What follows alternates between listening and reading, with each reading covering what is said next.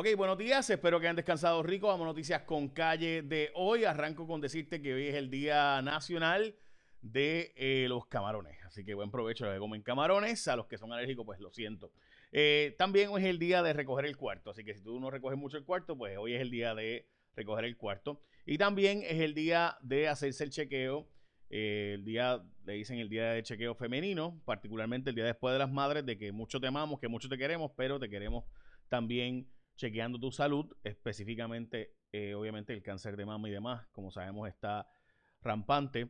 Eh, así que importante hacerse el chequeo. Y también hoy es el Día Internacional del Árbol de Argán, importantísimo en la agricultura y demás. Así que importante eso. También hoy, eh, importante, bajaron las hospitalizaciones. Estamos casi por debajo de trescientas, está en trescientas cinco, dos muertes reportadas para hoy.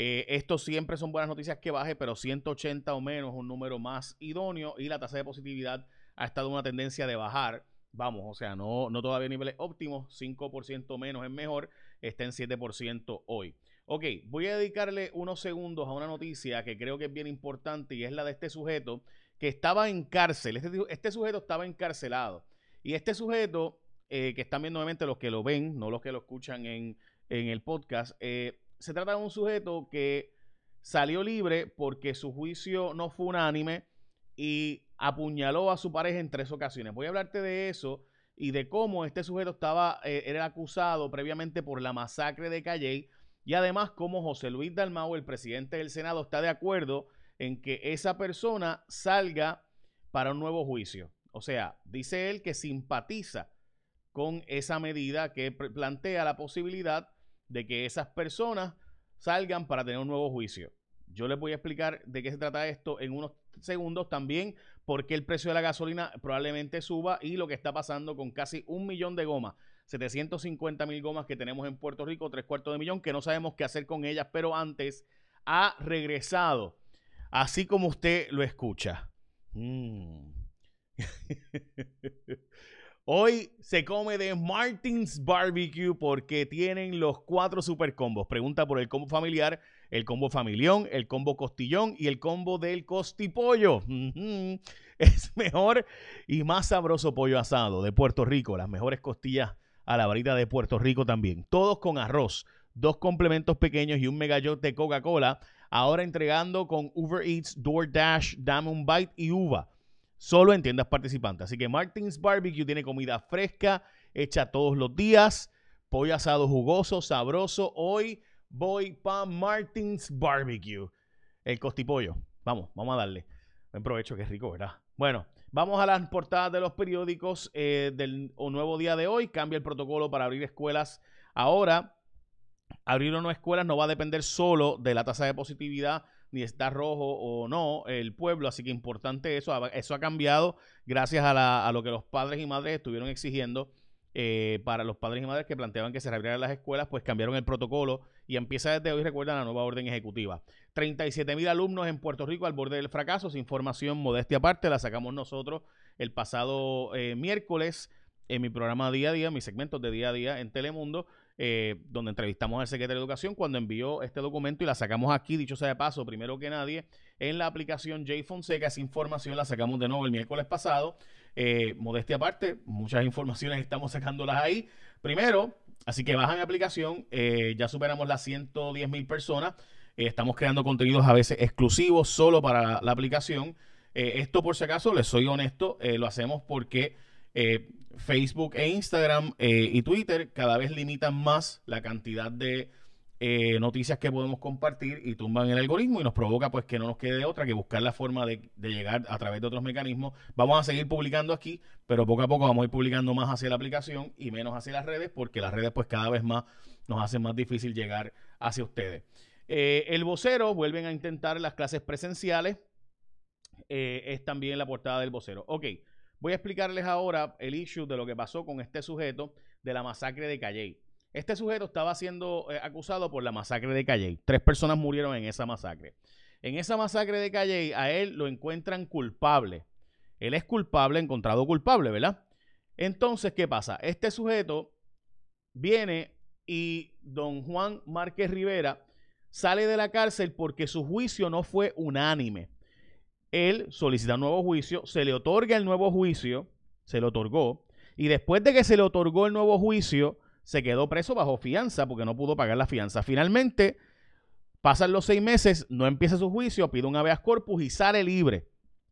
Cuando sale libre, porque ahí, si no empieza tu juicio en seis meses, tienes derecho a salir libre bajo lo que sería fianza, le ponen un grillete. De nuevo, él salió culpable de la masacre, pero el jurado no fue unánime. ¿Ok? Pide salir libre, lo sueltan y entonces apuñala a su pareja en trece ocasiones, se quita el grillete electrónico y desaparece. Finalmente lo cogieron, un gruero ayudó. Bueno, pues a pesar de todo eso, ayer la Cámara de Representantes ya aprobó. Y ayer el presidente del Senado, José Luis Dalmau Santiago, dice que simpatiza con que más gente que está acusada y que está encontrada culpable, pero que no fue unánime, salgan libres para un nuevo juicio. Con todo y eso, gente, usted acaba de ver, esto pasó el sábado después del asesinato de Keishla. Eh, fue el caso de Juan Márquez Rivera, que nos enteramos en Puerto Rico de las trece puñaladas que le metió este sujeto en Río Grande y Canóvanas, que fue donde se escapó, a su pareja. Bueno, pues a pesar de todo eso, a, todavía hay gente que defiende el que, ¿verdad? Personas, y yo de nuevo digo, hay mucha gente en la cárcel que merece un nuevo juicio. La pregunta es todos. Bueno, pues Dalmau dice que va a hacer vistas públicas, que va a escuchar la posición de la gente. Esperemos que esta vez se escuche a las víctimas porque en la Cámara de Representantes lo aprobaron.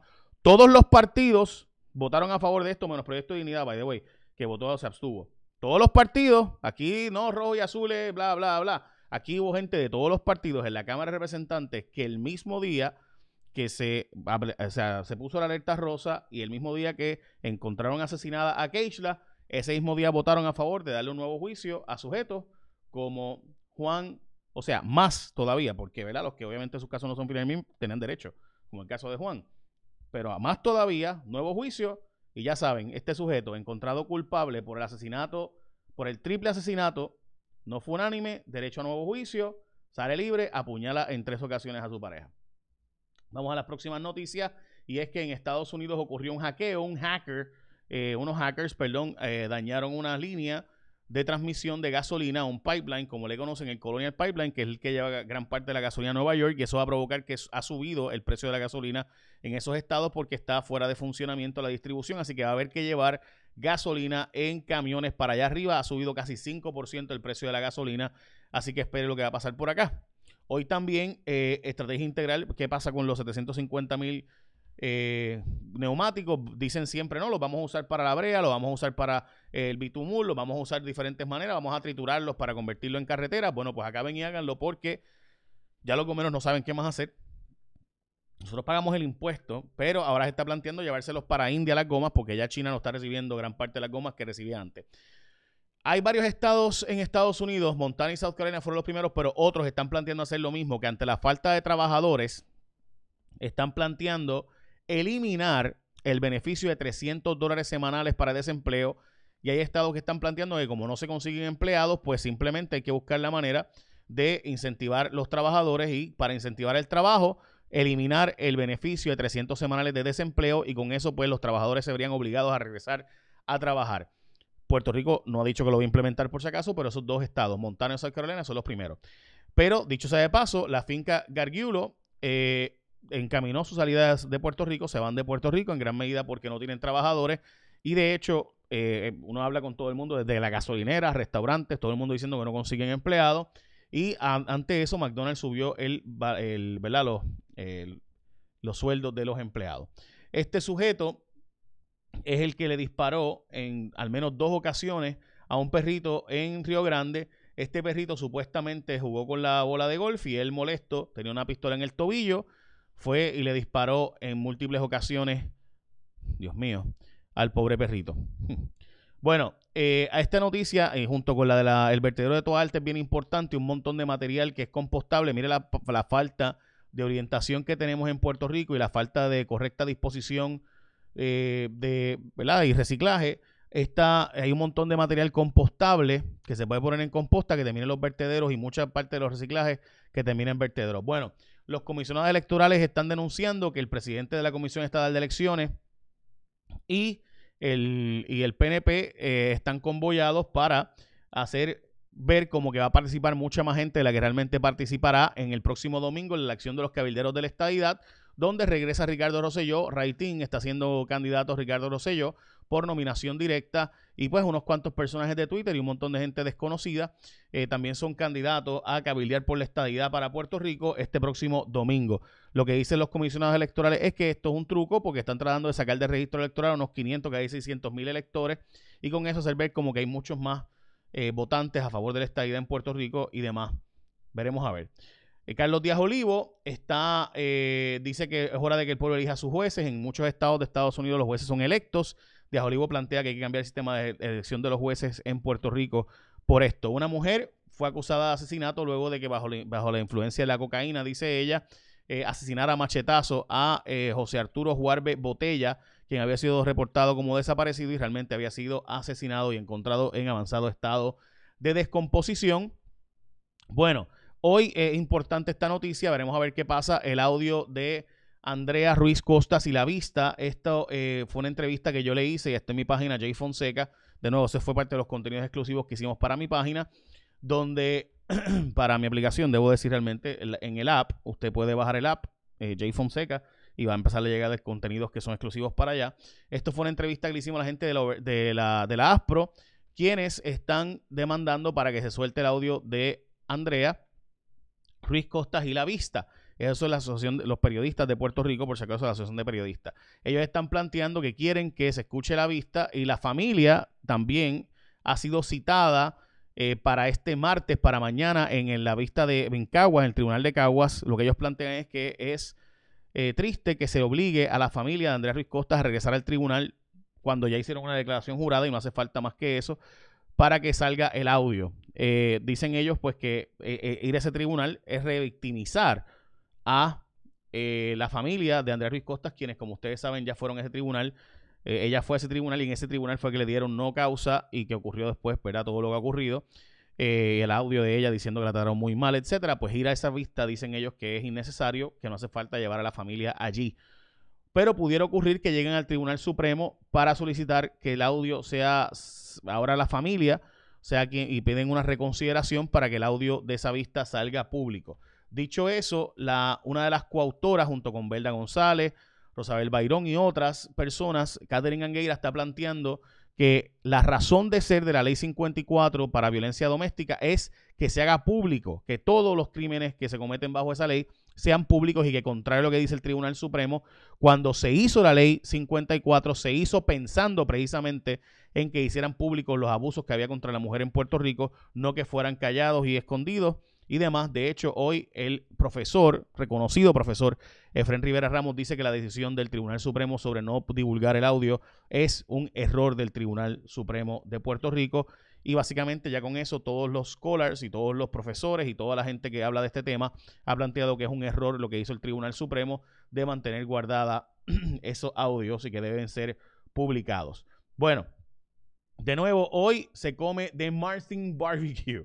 El combo del familión, combo de costilla, combo costipollo y el combo familiar en Martin's Barbecue. Estaremos al pendiente hoy y almorzando la familia completa de Martin's Barbecue. En los Martins Barbecue participantes, por si acaso.